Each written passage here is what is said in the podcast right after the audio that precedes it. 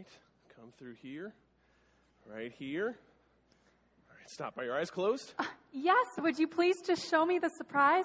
Uh, how much longer? Just, just a second. Keep your eyes closed. Now, honey, is this surprise really for me or for the baby? You know, you've been buying a lot of stuff for the baby lately, and we really don't. I guess, I guess you could say it's kind of for the baby. I mean, I could, uh, I could warm the milk up in it. Did you buy me the Advanta air convection oven? Hey, oh, hey, honey! keep your eyes closed. Oh, I can't wait to see my new oven. Do you know me or what? Yeah, I know you. And I need you to know that what you're about to see is not exactly the Atlanta Air Convention Oven thingy. No, not Atlanta, Advanta. Wait, Todd, what is it? Although it does practically the same thing. What is it already? Are you ready? Yes, I'm ready. All right, Nan, open mind. Open mind. What is it? All right, all right, here we go. Open your eyes. I know. It's too great for words, huh? Look, it has two side burners, and who do you know with a grill that has 36,000 BTU output per hour, 611 inches of cooking area, three, count them, three stainless steel burners, a dual purpose thermometer, and first aid kit. This is not for weekend barbecuers. Dear, you are a weekend barbecuer. Uh, I'm not anymore. Todd, what were you thinking? I wasn't thinking, I was feeling, and the feeling was love. Well, feel this. Ow, ow, ow, what was that for? You really have to ask? Todd, we just had a talk about our finances, and I thought we both agreed that we wouldn't make any irrational purchases for at least a year. Irrational. Well, you can just go ahead and call me irrational then. If wanting to bring home a basic appliance to feed my fa- to feed my child makes me irrational, you can just put on my tombstone. Here he lies, a man who loved his family so much it made him irrational. You can just lock me up and throw away the key, cause I'm Mr. Irrationability. Mr. Irrationability. Uh-huh. I'm not even touching that one. Todd, can you just come here and sit down for a minute? Now, how much did this basic appliance take out of our child's college fund. Oh, no, that's just me. Now, Mr. Ping Golf Oh, Club? of course, you just had to go there. Look, maybe you're a little too hormonal to be discussing this right now, so let's just talk about this later. Hormonal? Hormonal? Oh, you're you're a brave one, aren't you? Todd, how much did that crematorium over there cost and where did you get the money? I will admit, at first this was an extravagant, or to use your vernacular, irrational purchase, but it was on sale and they gave me, oh, you're gonna love this. Close your eyes. Not happening. Okay, because I bought the Grillmaster Millennium, they give me a 10% discount on the Meat of the Month Club. New month, new meat. Check it out. Open it. In February, it's elk. $90 a month? Uh, hello, that's before the drastic markdown. You are truly amazing. Thank you. Now, for the last time and for all that is right, how much did that thing cost and what tree did you have to climb to rob the fruit to sell in order to pay for that iron glob of testosterone? Okay, okay, don't knock testosterone. It can be very useful. Look, honey, just just sit down. Sit down. Sit down. It was six Two words for you. Five bucks. Walmart. Okay, first of all, that's three words. Is it four? Five bucks. Walmart. Todd, I wish you could have everything in the world. It's not just for me. Okay, a little. I wish we could buy whatever we wanted, you know, like an Advanta air convection oven. Now, that would be a rational purchase. But we can't. You don't do the checkbook, honey, and we just we don't have enough room for surprises like this. And even if we did, do we really need something like that thing? I guess not. Can't we just be happy with what we have? With what we have, who who uses charcoal grills anymore? Do you know how embarrassing it is to stand in line at a grocery store with a bag full of briquettes? Not lava rocks. I'm talking charcoal briquettes. I feel like a hobo. Well, we'll be a little family of hobos if you keep spending like this. Okay, I'll take it back. Thank you. You'll be glad you did, I promise. No cash refunds. No cash, Nan, I can't take it. I can't. God wants me to have it. I give up. Nan, I promise I'll never buy anything this great ever again. But there is one bit of consolation for this whole thing. Because I joined the Meat of the Month Club, I got $5 off a lifetime supply of barbecue sauce. That's good, right? Man.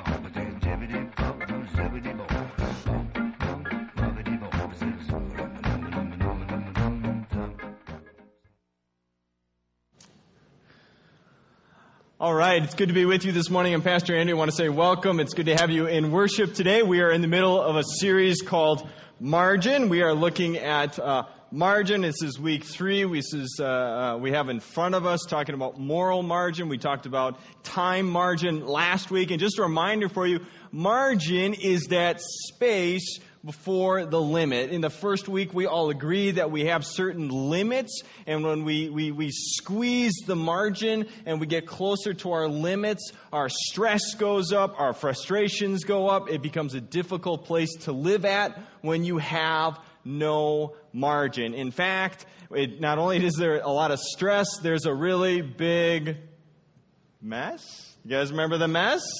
Yeah when you live without margin, it ends up making life really messy. And so we're taking the time. It's important for us to look at and examine how do we live in today's culture, in today's world, with a little bit more margin. And specifically today, we're talking about money. We're talking about money margin. The reason that it's specifically important for us to talk about money margin is because of the sheer volume and number of people who are living their lives, living week to week, day to day, month to month, check to check, without any financial margin. There's no money margin. What happens is that money comes in. Hopefully, we're employed, we're working, we have a, a, a, source where money comes in, and then we start living and doing life. And in the process of doing and living life, money seems to get spent really, really fast before the end of the month is even here, before sometimes the midpoint of the month is here.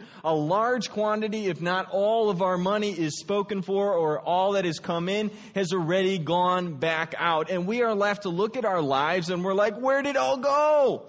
How did it go so fast? I knew it came in. I know I'm working. That much I know. But where does the money go that I'm earning? How does it disappear so very fast. I call it the money mystery. There's so many people in our world, you might be one of them, that is living in, in, in, today's world under this money mystery of not knowing how can money come in and go out so very fast. Where does the money go? And it's an issue, it's a problem that we, we don't want to live that way. Right? We get to a point in our lives where we, we genuinely want to buy something nice for our spouse or we want to have an impact for our kids and leave a legacy and we want to be putting money aside for the future and we, we, we want to even be generous sometimes. And when we have those opportunities and have those moments, there's no money there for us to do it. And so we rob ourselves of the experience of blessing others and experiencing a blessed life and we look and we're like, what in the world? What's the issue here? And at first we say it's an income issue. At first we say it's an income issue. We say, if only I made more, then I would have more margin. If, if I made more, then, then I would have more room and more space that would allow me to do these things that I genuinely want to do that I think would be great. If only I had more income. And then you meet Joe Schmo down the street and you realize Joe Schmo has a six figure salary, is making substantially more than you are, and yet he has the exact same problems. That, that, that, that, as our income goes up, what so often happens is that as the incomes goes up, so do our spending habits, so does our lifestyle, and what we have as our expectations for our lifestyle. You see, you can meet and, and be with people. I can't tell you the number of people that I have personally sat down with who make more money than I do, and yet they have these money margin issues. Income is not the issue, and income won't solve the issue. Then we say, well, fine, if it's not income, it's people. People are the problem. People are the issue. My spouse likes to buy a grill. My spouse doesn't know how to spend money. My spouse doesn't know how to save money. Or my kids, my kids, oh my gosh, in today's world, I gotta have my kid who's, who's in 10,000 different teams and sports and activities and, you know, he's on the traveling baseball team and, and, and know, I gotta buy the uniforms and he's got three different uniforms and, and I gotta send him to spring camp and he's gotta be down in Florida for the week so he's got spring ball training and he's only in the third grade. Seriously. And we wonder where the money goes. And we blame our kids and we blame our spouse and we blame people. Listen to me, listen to me. I, I can tell you, again, I'm going to draw a lot of my own life out of this experience because I have the privilege of living life with a lot of financial margin. And we're going to get to how, how that happened at, at the end. But I can tell you that me and my wife, uh, we have very different habits around money. She's a spender, I'm a saver. And when I do spend, I like to spend money on things that I can use and get more longevity out of. She likes to spend money on like experiences and going out to dinner and that type of stuff, right? Where we're just different in how we spend money. And, and when she saves, she's different in how she saves. She's like, just put it in a bank account, let it sit there, and don't ever touch it. I need to know the security that it's there, and I don't care what percentage it makes. It just, that's why I call it savings, it's there. And I'm like, no, no, no, honey. When we save, we got to make that money work for us. We got to invest that money. We got to put less in our immediate savings, put more in savings over here so it's invested in the market we even save different. We spend different, we save different, and we approach the whole thing in the, in the beginning differently. And yet, and yet, I actually asked my wife earlier this week, I said, honey, have we ever fought over money? She looked at me and said, uh, no, I don't, I don't think so. Why? You looking for a fight? We've never fought over money. I, I can tell you, for those of you who are trapped in this, in this marginless financial woe, you can live with margin and with freedom from the financial pressures that come with living without margin. Your relationships will be better. You'll have less stress in life. My wife and I, we've never fought over money. It's because we know it's not an income problem. It's not a people problem. What's underlying this issue and what me and my wife have gotten in sync on, what we are in agreement on, is how we manage our money. We might spend it different, we might, we might save it different, but how we manage our money, there we are in sync and in tune with the way that the scriptures lay out and offer an alternative life on how to manage monies. The Bible has a lot to say about how you manage your money. In fact, Jesus himself talks so frequently about money. He talks about money so much so. It's such a big part of our culture and our world. It's part of our reality. Jesus knew that. He talked about money all the time. He talked about money more than he talked about heaven. Seriously. Jesus talked about how you manage money more than talking about heaven and eternity itself. And I think it's because he knew that if you get if you get to understand what happens when you manage your money, you will be led into eternity. Let me show you. Let's go into the scriptures. If you've got your Bible, you got your apps, you want to pull out your phone, go to Luke 16. Otherwise, I'll read it to you. You can listen to it here. This is Jesus talking to his followers, his disciples. If you're a Christian, you might have read this before. If you're a non Christian, there's some good wisdom in this book, so you can hear it too. This is Luke 16. Jesus told this story to his disciples, his followers. There was a certain rich man who had a manager handling his affairs. One day, a report came that the manager was wasting his employer's money. Uh oh. So the, man, the employer, the manager, called him in and said to his manager, the employer called his manager in and said to him, What's this I hear about you? Get your report in order because you're going to be fired. The manager thought to himself, Now what? My boss is going to fire me. I don't have the strength to dig ditches. I'm too proud to beg. I know. I know how to ensure that I'll have plenty of friends who'll give me a home when I'm fired. So the manager invited each person who owed money to his employer to come and discuss the situation. He asked the first one, How much do you owe him? The man replied, I owe him 800 gallons of oil. So the manager told him, Take the bill quickly change it to 400 gallons. And how much do you owe my employer? He asked the next man. I owe him a thousand bushels of wheat, was the reply. Here, the manager said, take the bill and change it to 800 bushels. Now, at this point in time, you and I, as we're listening to Jesus speak, we're like, what the heck? Right? what in the world's going on here? Jesus is telling us a story about this manager who, who, who's about to get fired, didn't manage things well, and now he's cutting people's debt up? What, what is going on, Jesus? This is what Jesus says next. The rich man had to admire the dishonest rascal for being so shrewd. And it's true that the children of this world are more shrewd in dealing with the world around them than the children of the light. The people of this world know how to manage money better, smarter, more wisely, more shrewdly than God's own people. That's what he just said. Here's the lesson use your worldly resources to benefit others and make friends. Then, when your earthly possessions are gone, they'll welcome you to an eternal home.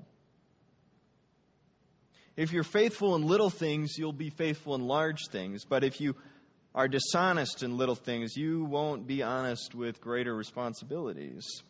If you're untrustworthy about worldly wealth, who will trust you with the true riches of heaven itself? And if you are not faithful with other people's things, why should you be trusted with things of your own? And listen to this, listen to this. No one can serve two masters, for you will hate one and love the other. You'll be devoted to one and despise the other. You cannot serve both God and money.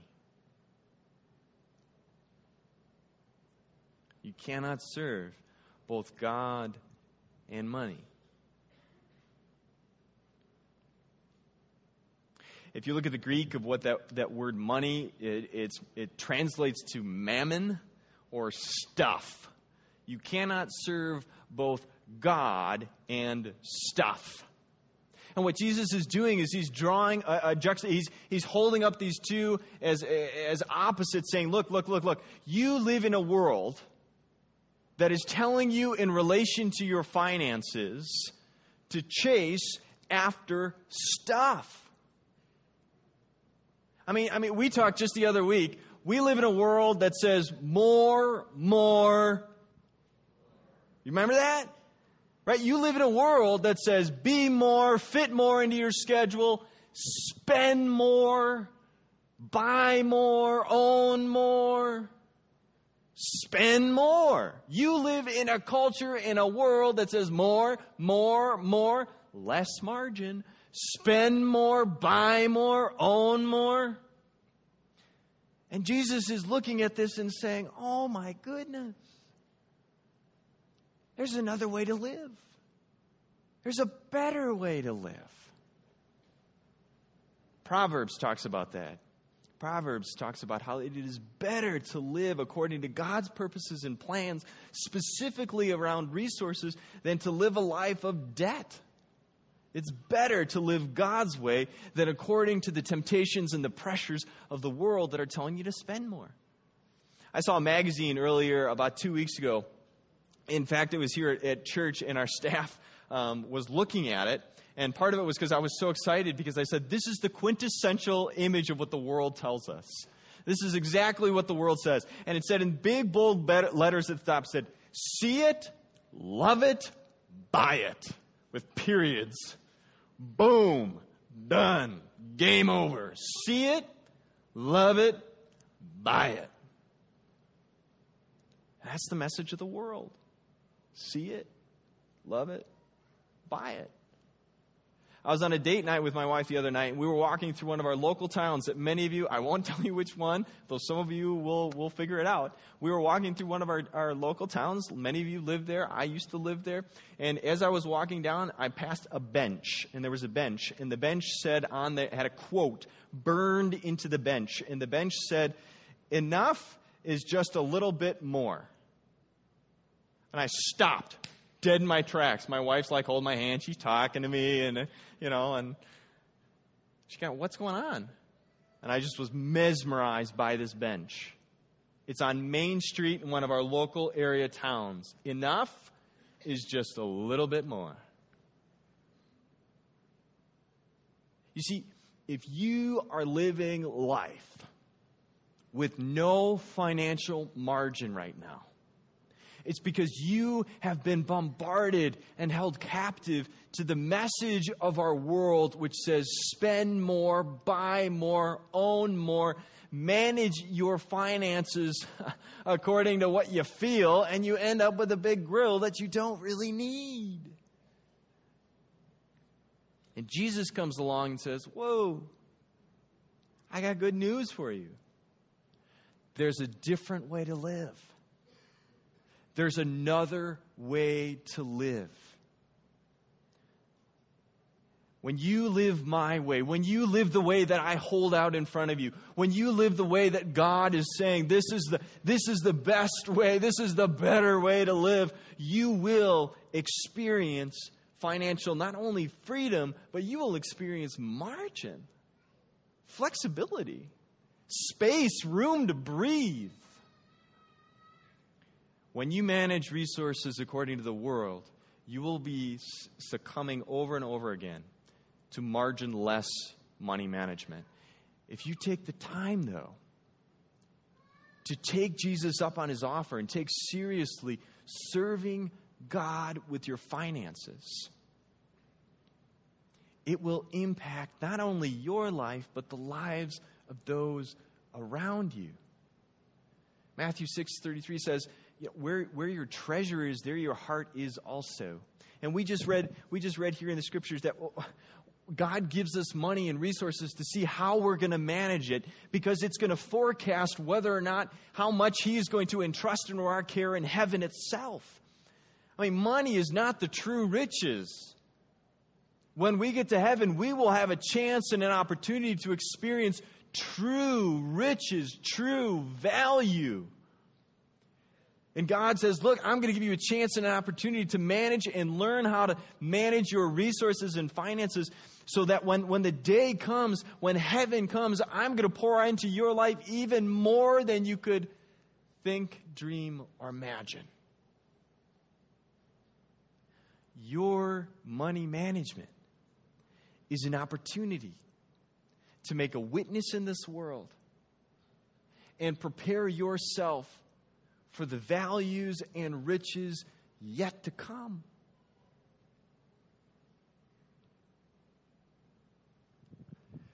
If you're living right now without any financial money margin, I want you to hear loud and clear today. God wants to rescue the, you from that and offer you an alternative of serving God with your money.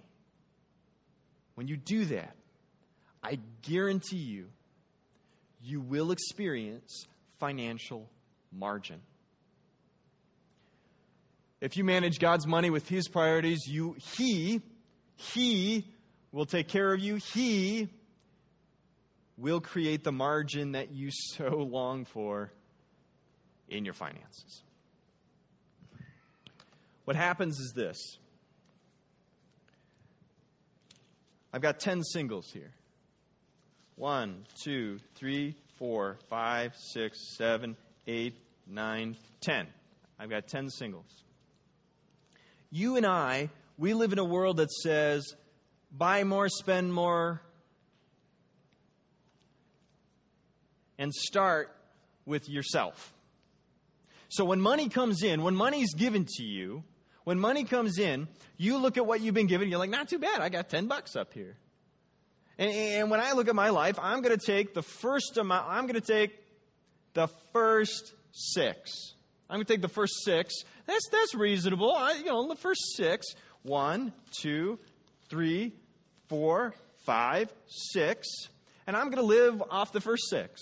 I'm going to live off the first, I'm going to spend off the first six. I'm going to live off the first six. I'm going to have fun off the, you know, this is, you know, you got your house, you got your car, you got your grocery bill, you know, you got, you know, your kids, and maybe even a vacation, right? And so I'm going to live off of the first six. Well, then the government comes along, and you're like, shoot, I forgot about the government. And let's be honest, the government takes somewhere in the neighborhood of three. And that's actually not necessarily a bad thing. You need to remember the government, in and of itself, is a good, godly thing that provides for us, it protects us, it helps manage the darkness. That's what government is for. It is to keep the darkness at bay. And so, you know, providing and, and as a community, we acknowledge the importance that it is good and right to pay our taxes. Jesus would say, Give unto Caesar what is Caesar's, right? Yeah, so the next three go to the government, they go to Uncle Sam. And all of a sudden, we're like, well, man, I started with 10 down to one, like pretty fast. Wow, that went really fast. And, and somehow, out of this one, I got to like, you know, I got to leave a legacy for my kids. I want to make an impact on my children. Uh, I got some goals around, you know, I'd love to give, maybe. I'd like to give some more. You know, there's some things that I really care about. It'd be really great to, you know, give to that. And I got some debt. I have debt. Okay. Yeah, I should probably. Uh, ooh, that's looking like a really thin dollar bill all of a sudden. It's got to cover giving. It's got to cover debt. It's got to cover my kids and legacy and, and financial goals that I have. Who can break a single? Right? This is what we do. And all of a sudden, this single is supposed to get stretched really far.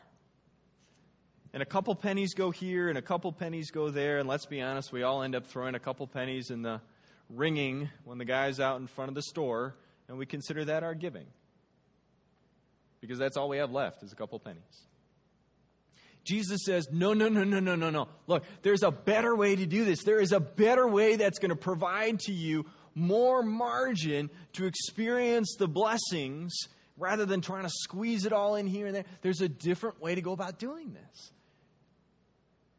When you live like that, you're going to have tension and frustration.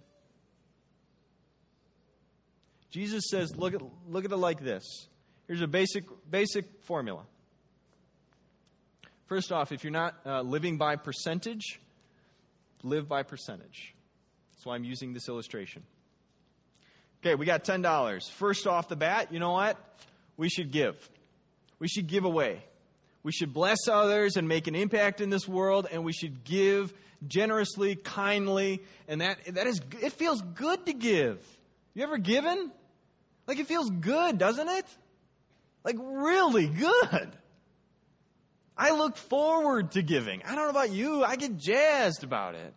I mean, there's a reason we celebrate radical generosity here at church. It's good to give and to see the joy and the satisfaction written on the faces of the kids or the adults that you're making an impact on. The Bible says right up front, start by giving. And it suggests 10% as a bottom floor. Just one out of the 10. One out of the ten. The, originally, that one out of the ten, that 10%, was supposed to pay for the temple tax. So, just to make things running in God's people, to keep the temple up to snuff, you gave 10% to the temple so that God's priests could continue to preach and teach, and God's sacrifices could, so that God could be present in the community. You gave 10%. That's not even like charitable giving. That's just 10% to keep, keep the lights on. And Jesus says, look, this is a good thing. This is a good thing. Start there. After that, financial goals. Financial goals. You know, the things, the impact that you want to have on your kids, the financial goals that you have around your, your, your future. It's important to invest in what lays in front of you. It is important to invest in your future. God is invested in your future and wants to do incredible things in your future. And one of the ways that He chooses to invest is by inviting you to financially invest in your own future. So set some money aside. Set one aside. Set one of the singles aside for, for your future. Government. Now here's what's so cool. If you do the first two, did you know the government actually like won't take three, but it'll only take two? You get rewarded for doing the first two. That's how cool our government is. If you do the giving and you do the goal saving stuff, the government says, "Yeah, we can. You got your game. You got your game on, man. I'll only take two. You can keep the other one." So two go to the government. Now all of a sudden, I'm looking at my resources. I'm looking at my life, and I'm saying all I have left is debt or the financial obligations that I have, and I've got a lot more to deal with. Look at look at all that. I I've still got money here to pay down debt. And, and the Bible says better is to live without debt. So if I get rid of my debt, then I just get to live off of that which I have then. I have plenty here. I got one, two, three, four, five, six. I can live off that. I can be satisfied living with six, having established and prioritized God's way of managing money, I've got a lot of breathing room and a lot of margin. I've got savings. I've been generous already. And I still have resources left over. You see, when you manage money God's way, it will reframe the way that you look at your living standard and your lifestyle and it will invite you to really live with margin built in. One last word for, for those of you who already have margin. I want to speak really brief to those of you who have margin. For those of you who have margin already and are living life with savings, with some generosity built in, I want to extend the invitation to you to continue to make your margin meaningful. Oftentimes we take our margin and it builds up and it's there and we don't make it work for the kingdom. We don't make it work for those around us. We don't we just build up big barns as the Bible describes. And I want to invite you to make that margin truly have an impact. Make margin in your margin. The way that me and my wife have chosen to do this is that we give our 10% right away to the church, but then we've set aside an additional 10%. Look, God has given us an six to live off of. We looked at this and we said, we don't need six. Like, it'd be nice to live on six. Like, it'd be cool. You know, I could do that. I could get a new grill. I don't own a grill yet. I'm waiting for tax return day before I can get a grill. But I can, I can actually give, give, I can take this extra that I have, and we've chosen to give it away. We've chosen to actually, uh, the way that me and my wife do this is that we uh, set aside 3% for beyond the church. We do 3% to parachurch organizations, good church places where like I'm jazzed to give to them. I'm excited to give to them. I don't have any worries about like, oh, I wish I could give, but I just can't. No, I, I, it's there. It's built in. I got margin in my margin. And so we give to those. We give 2% to spontaneous giving. So if somebody, something happens, something comes up, and I'm like, yeah, I want to give to that. I want to be about that. So we do that. And then me and my wife, we've chosen to do uh, something in the Old Testament called a year of Jubilee. We take another 5% and we put it in a fund every seven years in the Old Testament. uh, this is margin is so cool. God is, has taken care of his people through margin for, from the beginning.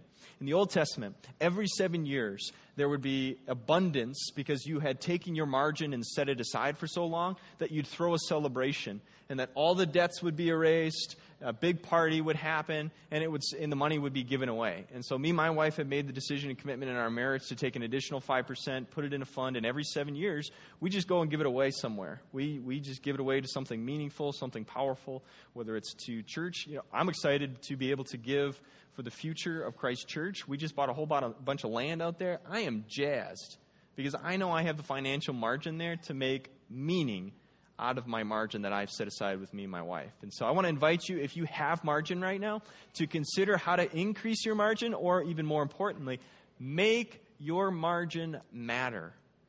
Think about your kids, think about your grandkids, think about legacy, and think about ministry. Last thing I want to say, and then I'll be done. When you do this, when you live this way, this is so countercultural that when people look at you, they will be shocked and amazed. And it will be your witness in the world. You don't, have, you don't argue with your wife about money? No. You don't have stress? No. You can give like that? Yeah. It's great. I love it. You could too. And it becomes a chance for you and I to make a witness in the world to say, we manage our money God's way. It's one of the best things we've ever done. I'm going to pray that over you. I'm going to invite you to consider that and think on that more for those of you who are in need of margin, those who already have margin. Let me pray over you to close. Heavenly Father, we thank you for the gift of margin. We thank you for the gift of promise that you, you extend over us, that you would provide for us in our finances, that you would care for us, and if we choose to truly trust you with our resources, that you would indeed give us opportunity to make an impact in this world. We ask and pray that we would indeed um, fight against the culture that says spend more, buy more, own more, and instead choose to serve you with our finances and our resources. I pray that you would indeed make margin in the lives of those gathered here and for those who already experience margin. Help them see, understand, and learn how to leverage that margin for you and your kingdom to make a true, deep impact, a radical impact. We pray this all through Christ. Amen.